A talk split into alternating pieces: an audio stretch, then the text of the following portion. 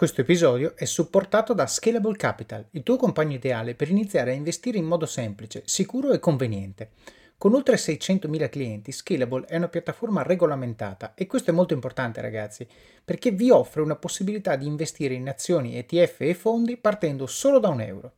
Ma perché dovreste iniziare a investire? È semplice.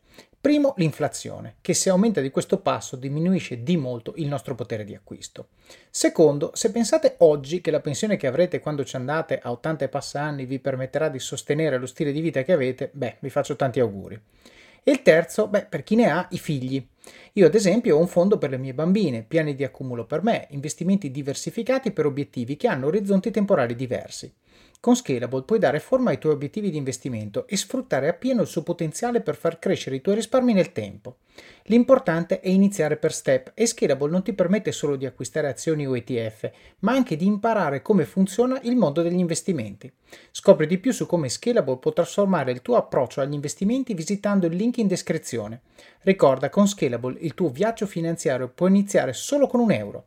Non aspettare, investi nel tuo futuro oggi stesso con Scalable Capital.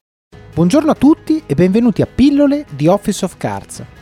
Pillole nasce con lo scopo di prendere il podcast principale di Office of Cards, estrarne appunto delle pillole, dei piccoli snippet da 3-5 minuti con delle cose che è giusto sapere, è giusto ricordare e che hanno impatto sulle vostre vite.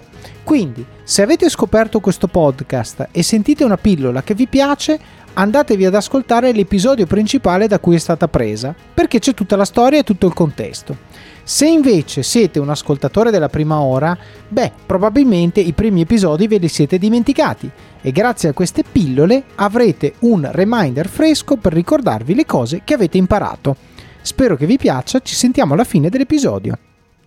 Per quanto siamo perfetti o presunti tali, il nostro successo e le persone di successo, che sono il tema di cui parla questo libro, è legato al modo in cui ci relazioniamo agli altri. Ne abbiamo parlato tante volte.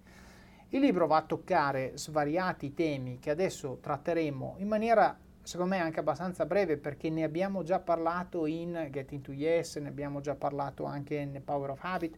Quindi, però è giusto menzionarli perché comunque, secondo me, creano un, un toolkit, una cassetta degli attrezzi che veramente una volta messa insieme, anche scrivendo banalmente i bullet che riassumono questi seven habits e poi pensiamo alle nostre giornate attraverso questa lente, ci rendiamo conto che ne facciamo veramente poche. Quindi è giusto secondo me riassumerle. Il primo, quindi quarto, ma il primo di questa fase eh, diciamo relazionale interpersonale è pensare win-win.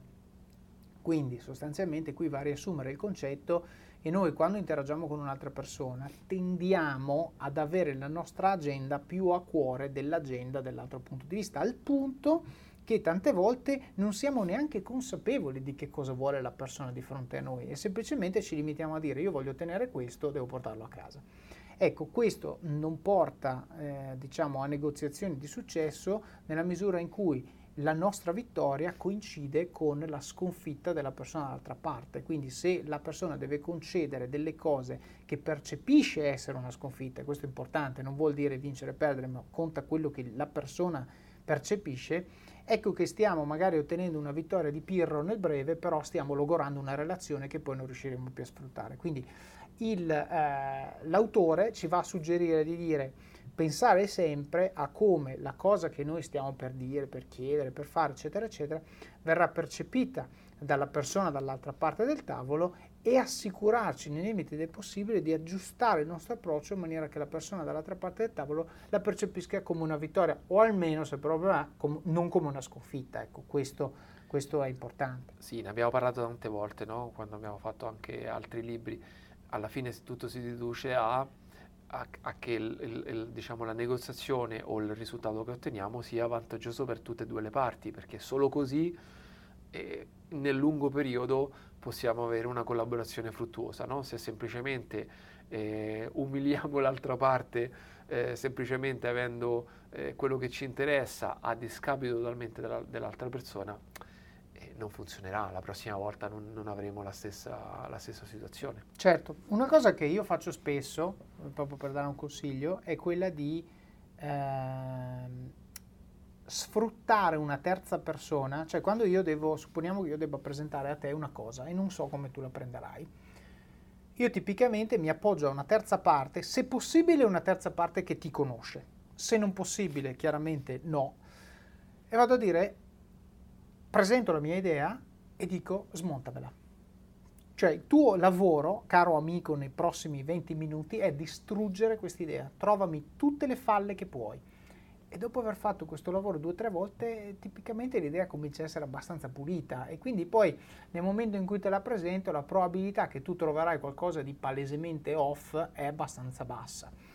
E secondo me questo riguarda l'hashtag che io, che io adoro, che è Be Prepared, cioè non, non, andare ad affidarti al caso, soprattutto quando si parla di relazioni interpersonali, di emozioni, come, come hai detto anche tu prima, perché non sai mai l'altra persona, magari banalmente l'altra persona è d'accordo ma sta avendo una giornata storta, no?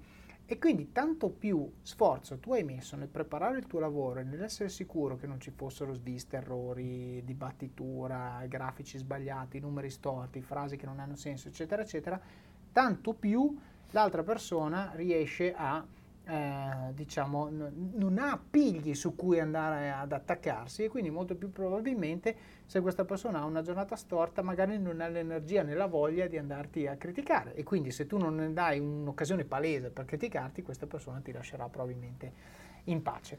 E quindi quello che voglio arrivare a dire è eh, nei limiti del possibile fare sempre delle sessioni di preparazione e tante più quanto più ci tenete all, all'obiettivo di cui dovete parlare. Quindi se ci tenete tanto dovete prepararvi bene, perché se andate allo sbaraglio una cosa che ci tenete, se poi non va a buon fine non stupitevi se non è andata a buon fine. Questo Chiaro. è importante. E quindi sostanzialmente il, l'autore fa poi una sorta di eh, piccolo, piccola metafora dove confronta una relazione con un'altra persona come un conto in banca. No? E anche questa è una cosa che abbiamo già visto, quindi semplicemente il punto che io voglio sottolineare è le relazioni vanno costruite, non andate da una persona a chiedere cose, punto, e ogni volta che questa persona vi vede è perché dovete chiedere qualcosa, ma dovete investire nella relazione nel momento in cui questa, questa relazione arriverà un momento dove c'è un dare e avere, se c'è un pregresso, se c'è una storia, se c'è un, una serie di esperienze condivise prima, è molto più facile ottenere quello che volete. E questo è il motivo per cui tante aziende io ne ho cambiate abbastanza, quindi ho cambiato team abbastanza spesso e gli esercizi di team building sono importantissimi perché andare a conoscere quello che motiva le persone anche al di fuori dell'ufficio, conoscerle in un contesto magari giocoso, scherzoso, oppure fare magari un, una sfida tutti insieme, insomma,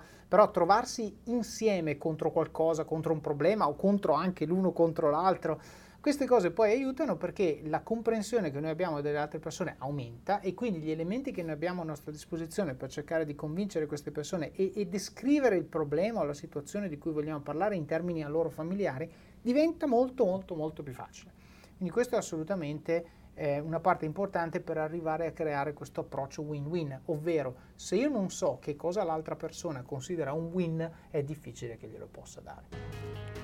Bene, come avete sentito questa pillola da sola vive, però ovviamente è parte di una storia che abbiamo raccontato nell'episodio principale, vi consiglio quindi di andarlo a sentire per avere tutto il contesto che ci ha portati a dire questa frase e poi soprattutto per sapere come va a finire e cosa succede dopo. Quindi buon ascolto, ci sentiamo alla prossima pillola oppure vi aspetto nel podcast principale di Office of Cards. Alla prossima! I'm Sandra, and I'm just the professional your small business was looking for. But you didn't hire me because you didn't use LinkedIn jobs. LinkedIn has professionals you can't find anywhere else, including those who aren't actively looking for a new job but might be open to the perfect role, like me. In a given month, over 70% of LinkedIn users don't visit other leading job sites. So if you're not looking on LinkedIn, you'll miss out on great candidates like Sandra. Start hiring professionals like a professional. Post your free job on linkedin.com/people today.